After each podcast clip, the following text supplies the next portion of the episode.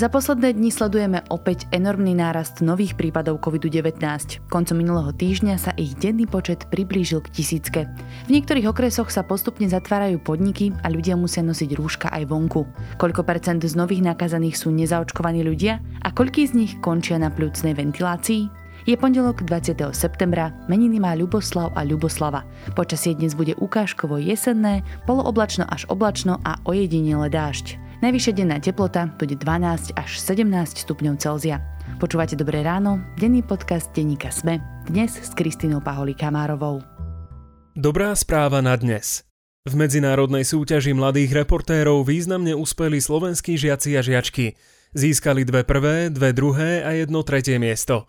Napríklad siedmačka Hanka Zubová z Novej Dubnice získala prvenstvo za svoju prácu o ochrane starých ovocných stromov v Bielých Karpatoch. Rovnako prvé skončili Ela Radimská a Julia Noščáková z Bratislavy s článkom o vtáčích obyvateľoch sídlisk. Je to obrovský úspech, keďže porota vybrala spomedzi 19 tisíc príspevkov zo 43 krajín a naše deti získali najviac ocenení zo všetkých. A to bola dobrá správa na dnešný deň. Dobré správy, vďaka ktorým sa môžete tešiť na lepšiu budúcnosť, vám prináša Slovenská sporiteľňa. Budúcnosť je vaša.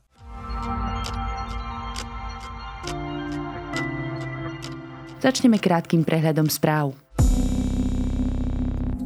Dnes o 16. hodine by mal padnúť rozsudok v prípade Dušana Kováčika.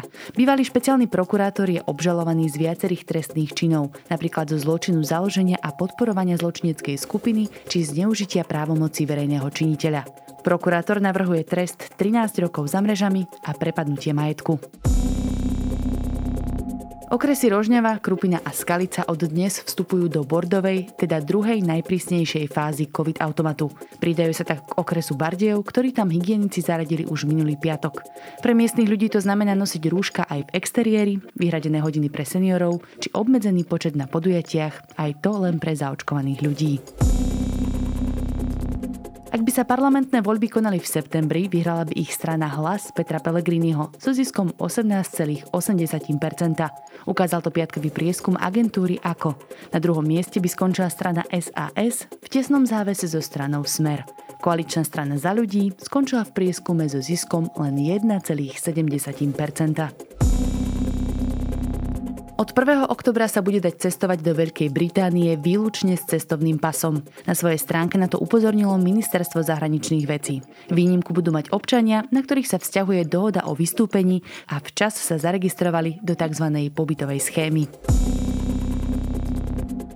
Ebola je porazená, tvrdí konžský virológ Jean-Jacques Muyembe, ktorý vírus pred vyše 40 rokmi spolu objavil. Na trh v Konžskej demokratickej republike sa totiž dostal oficiálne schválený liek, ktorý zásadne znižuje riziko úmrtia. Viac takýchto správ nájdete na Sme.sk alebo v mobilnej aplikácii Denníka Sme.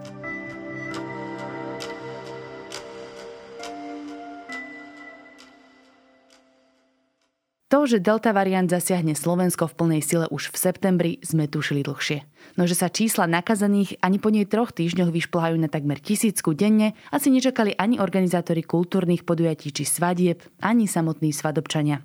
Okres Rožňava práve pre obavu z komunitného šírenia na svadbách zaradili hygienici už do bordového, teda druhého najprísnejšieho stupňa COVID automatu.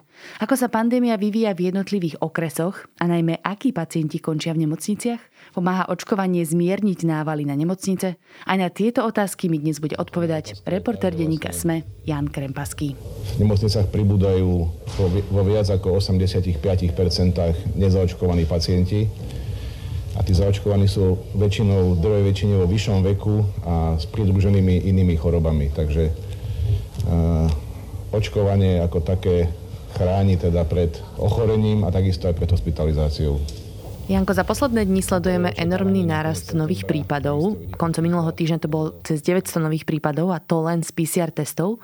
Dá sa hovoriť o tom, že je nástup tretej vlny rýchlejší? Z časového hľadiska by sme mohli povedať, že je rýchlejší, lebo keď porovnáme rok-rok, čiže rok 2020 e, a 2021 a presne september, tak keď si naši poslucháči dobre pamätajú, tak v septembri v roku 2020 sme sa tu ešte zabávali na nevestičkách, že nevestičky dobre bude a tak ďalej a ešte sme ten COVID nejako necítili. Mysleli sme si, že niečo síce príde, rozprávali odborníci, ale my sme to tak necítili. Čiže z tohto časového hľadiska je to, prišlo to skôr, čo je dané iste aj tým, že ten vírus je infekčnejší, čiže rýchlejšie sa šíri teda delta variant, ako sa šíril alfa variant.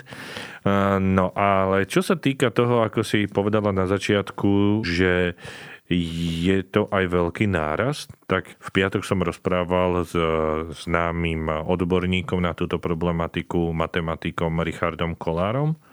On práve že povedal, že hoci sa ľuďom môže zdať, že tie počty veľmi narastajú zo dňa na deň, že práve ten náraz sa tento týždeň spomalil, akože 3. septembrový.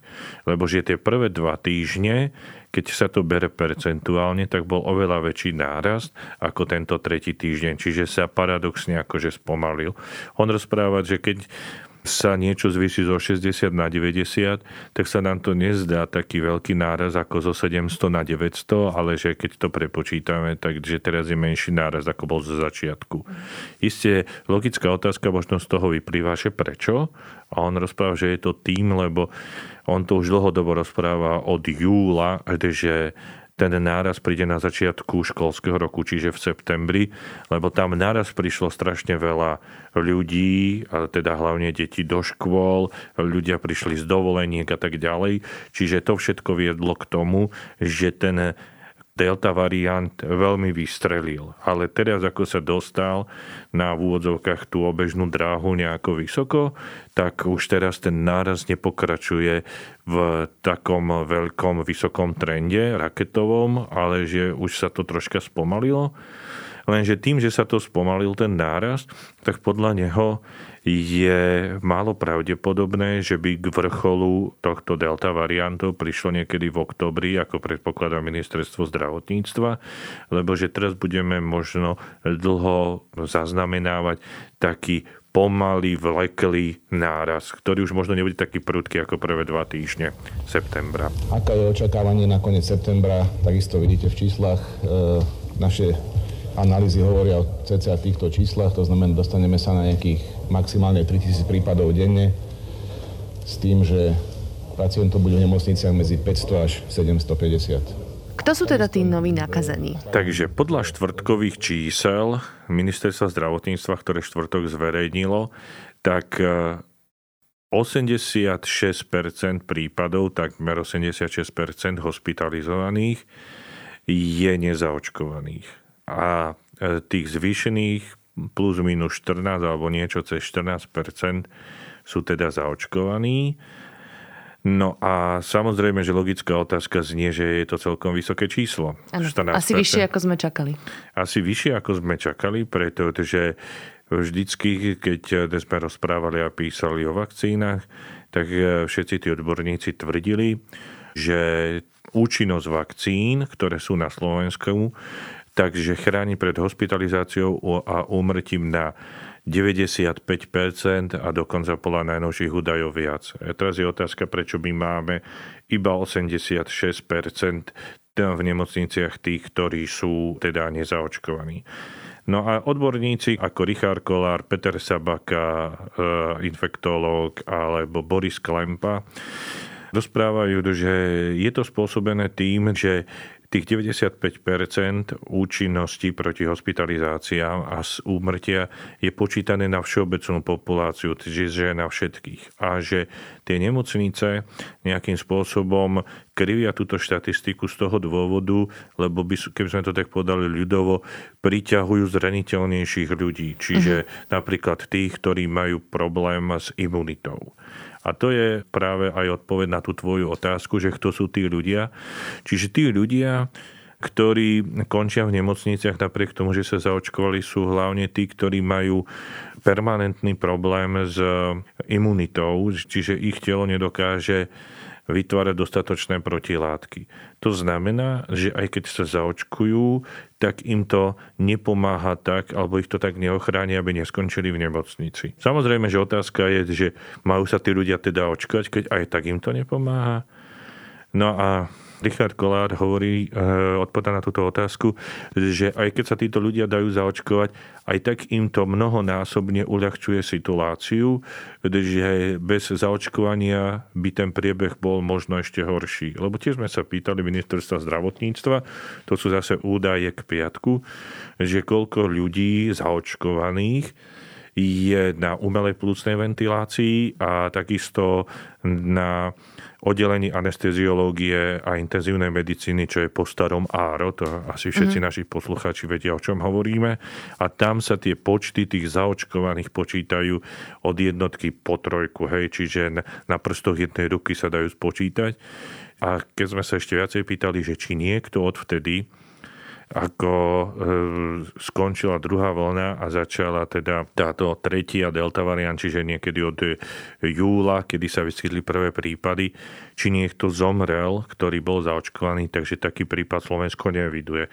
Čiže to všetko nahráva tomu, že napriek tomu, že tá vakcína 100% niektorých ľudí nechráni, stále je vysoká pravdepodobnosť, že mnohým ľuďom alebo druhej väčšine ľudí pomôcť môže. Uh-huh. Ak si to prepočítame na tie posledné čísla, myslím, že na plúcnej ventilácii je aktuálne okolo 40 pacientov, uh-huh. tak ak jeden, dvaja, traja uh-huh. z toho sú očkovaní, tak je to naozaj uh-huh. relatívne malé percento. Áno, áno, áno. Čiže oplatí sa očkovať pre bežnú populáciu stále?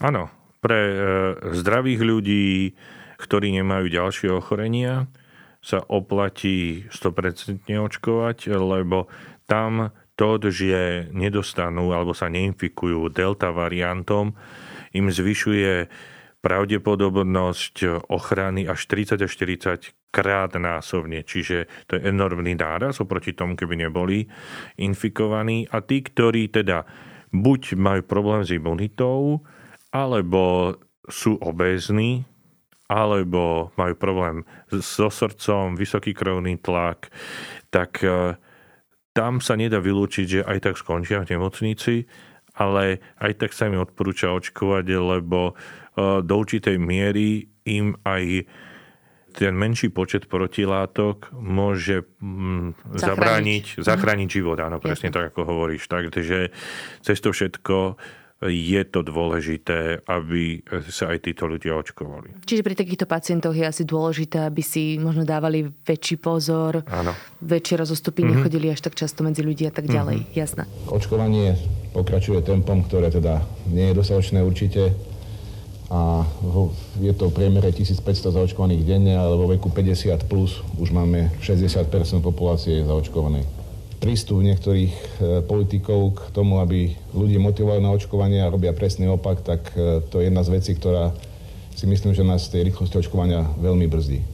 Pri takomto silnom alebo extrémnom nástupe tej tretej vlny, ak sa dám teraz zaočkovať, delta sa už šíri medzi populáciou, a dá sa povedať, že ešte stihnem získať imunitu, ako keby, či už není ako keby neskoro na to očkovanie? No to sa na to nedá úplne odpovedať, lebo môže sa stať aj to, že potom ako my dvaja vynieme e, z tohto štúdia, tak stretneme hoci kde niekoho, ktorý má tú vírusovú náplň strašne silno a stretneme sa s ním vo výťahu, v nákupnom centre alebo kdekoľvek inde a môžeme sa infikovať, hej, čiže nedá sa to úplne, ale dá sa teda tak povedať, že stále má zmysel sa dať zaočkovať, lebo aj ten človek, ktorý sa dá zaočkovať len jednou dávkou, tak už po prvej dávke nejakú tú imunitu má. Samozrejme, že stále rozprávame len v rovine nejakej, nejakých pravdepodobností, hej.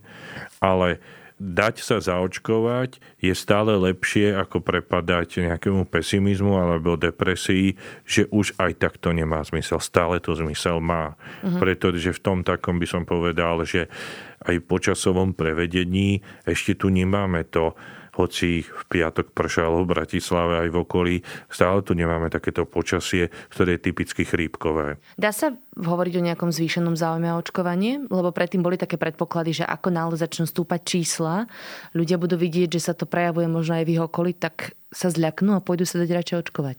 Bohužiaľ v tomto e, nejako nedochádza k nejakému podľa tých údajov veľkému nárastu a v tomto by som skôr súhlasil s bývalým šéfom Inštitútu zdravotníckej politiky Martinom Smatanom, ktorý už pred nejakými dvoma mesiacmi povedal, že nechce byť cynický, ale on predpokladá, že ľudia sa začnú očkovať až vtedy, keď nejako výrazne začnú stúpať denný počet úmrtí. Hej. Mali sme tu cez druhú vlnu proste dni, kedy vyše 100 ľudí denne pribúdalo úmrtí, takže bolo by múdrejšie, keby tí, ktorí nie sú zaočkovaní, to spravili pred týmto veľkým nárastom, ale zrejme to by bolo príliš optimistické mhm. prianie. Mm-hmm. A teda teraz je to jedna, dve obete denne, takže mm-hmm. očakáva sa, že to stúpne. Samozrejme. Vieš povedať aj, že kedy asi sa očakáva tento nárast? No v tom sú tak ako, že dá sa povedať, e, odborníci nie za jedno, lebo nevedia sa zhodnúť na tom,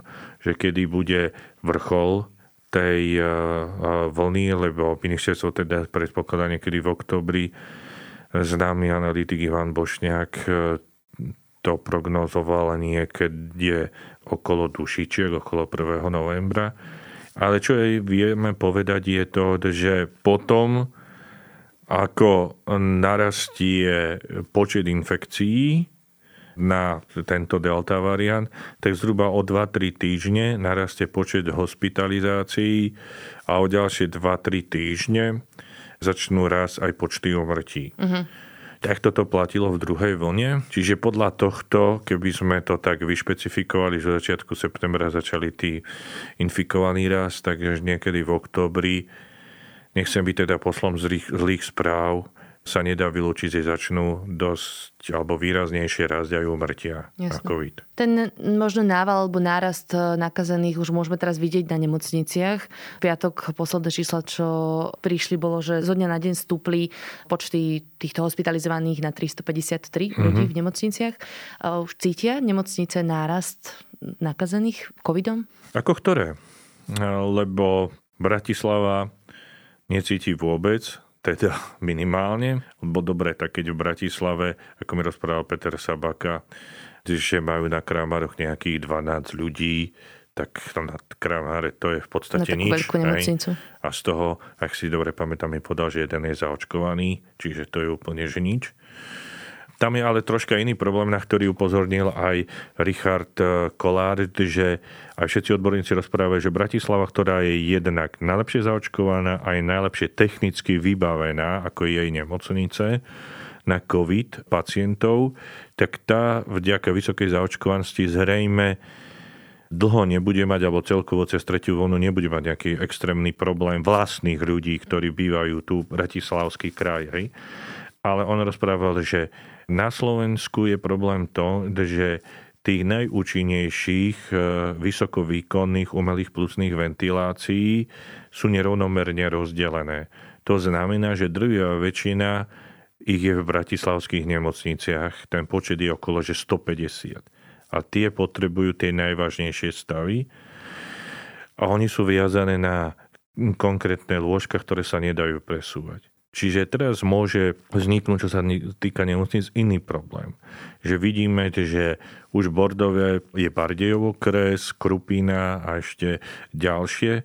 Čiže to východné Slovensko, kde je všeobecne nižšia zaočkovanosť. Za chvíľku jeho nemocnice môžu mať problém jednak kapacitný a jednak nedostatkom týchto ventilácií, ktoré sú všetky v Bratislave. Môže sa stať, že Bratislava opäť bude musieť príjmať e, ľudí aj z iných regiónov a tu im poskytovať tú zdravotnú starostlivosť. Čiže Nedá sa vylúčiť, že môže dôjsť k takej úvodzovkách migrácii tých pacientov, že budú zase prevozy a tak ďalej.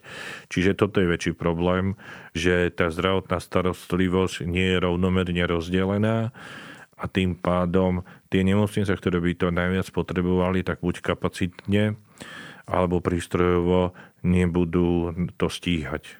Čiže je možné, že budú zahltené a že zase no, lekári no, budú no, vyčerpaní, no, no. nebudú to stíhať. Sa dá, bohužiaľ sa to dá očakávať v tých menej zaočkovaných regiónoch a presne sa naplňa to, čo hovoril aj Martin Pavelka, ako prognozoval, že tie menej zaočkované regióny, ako je napríklad Gemer, takže ten delta variant rozmetá kovateľná smrť, to už sa na tom Gemerie ukazuje, keď musel veľmi rýchlo stúpnuť do negatívnych farieb, napríklad do krese Rožňava.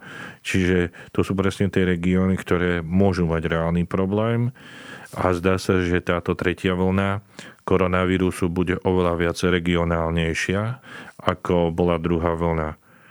Čiže môžu byť oblasti, kraje, ako je Bratislavský a okolie, kde to bude relatívne dobre, ale budú tu okresy, napríklad Ščaca, kde budú tí lekári aj tie nemocnice padať na kolena. Tak je to aj preto, že zohľadňuje COVID automat očkovanie, Áno. čo predtým nebolo úplne.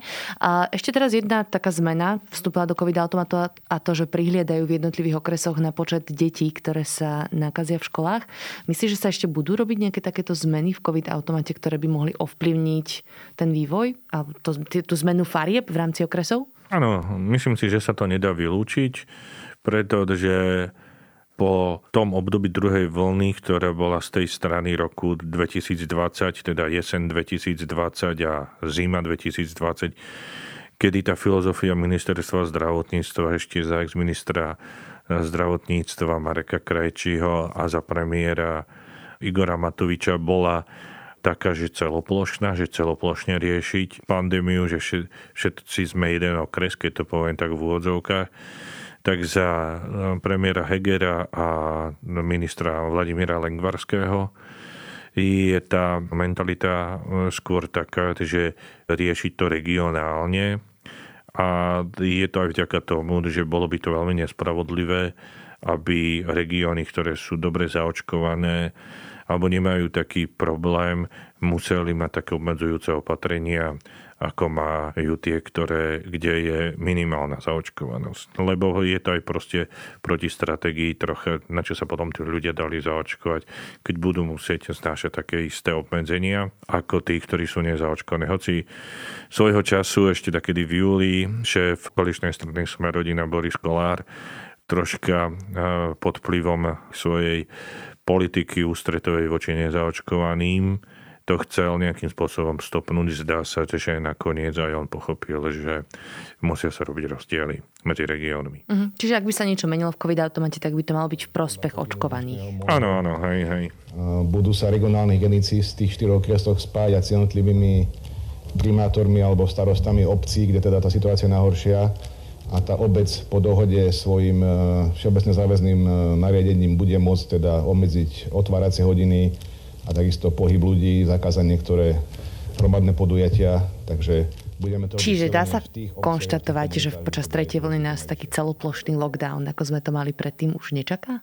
No, nič sa nedá akože na 100% vylúčiť, ale zdá sa, že z tohto pohľadu asi celoplošný lockdown nepríde, aspoň to nevyzerá byť akože aktuálne, lebo niektorí aj teda tak rozprávajú, že ono táto vlna, tento delta variant, že rýchlo vystrelí, ale by aj mal teda rýchlo klesnúť, takže nemalo by to byť niečo tiahle ako minulý rok, že nás to trápilo od októbra do nejakého apríla, mája.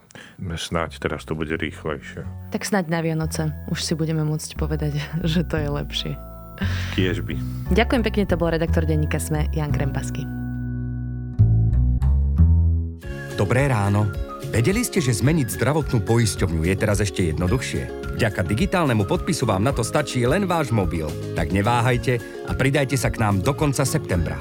Od nového roka tak získate možnosť využívať skvelé benefity, ako doplatky za lieky pre deti neobmedzene, príspevok 150 eur na zuby ročne, očný balík 150 eur a ešte o mnoho viac. Férové benefity a transparentný prístup vám prináša Unión zdravotná poisťovňa. Meníme životy k lepšiemu.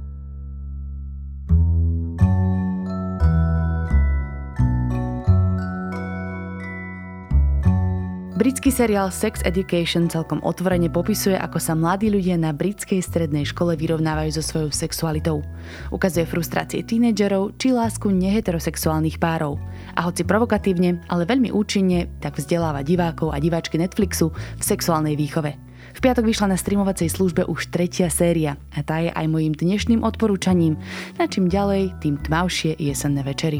Dnes si môžete okrem Dobrého rána pustiť aj podcast o vylúčených komunitách odsúdený na neúspech. V tretej časti rozoberáme fenomén generačnej chudoby. To je na dnes všetko. Počúvali ste Dobré ráno, denný podcast denníka Sme s Kristínou Paholik Hamarovou. Počujeme sa aj zajtra.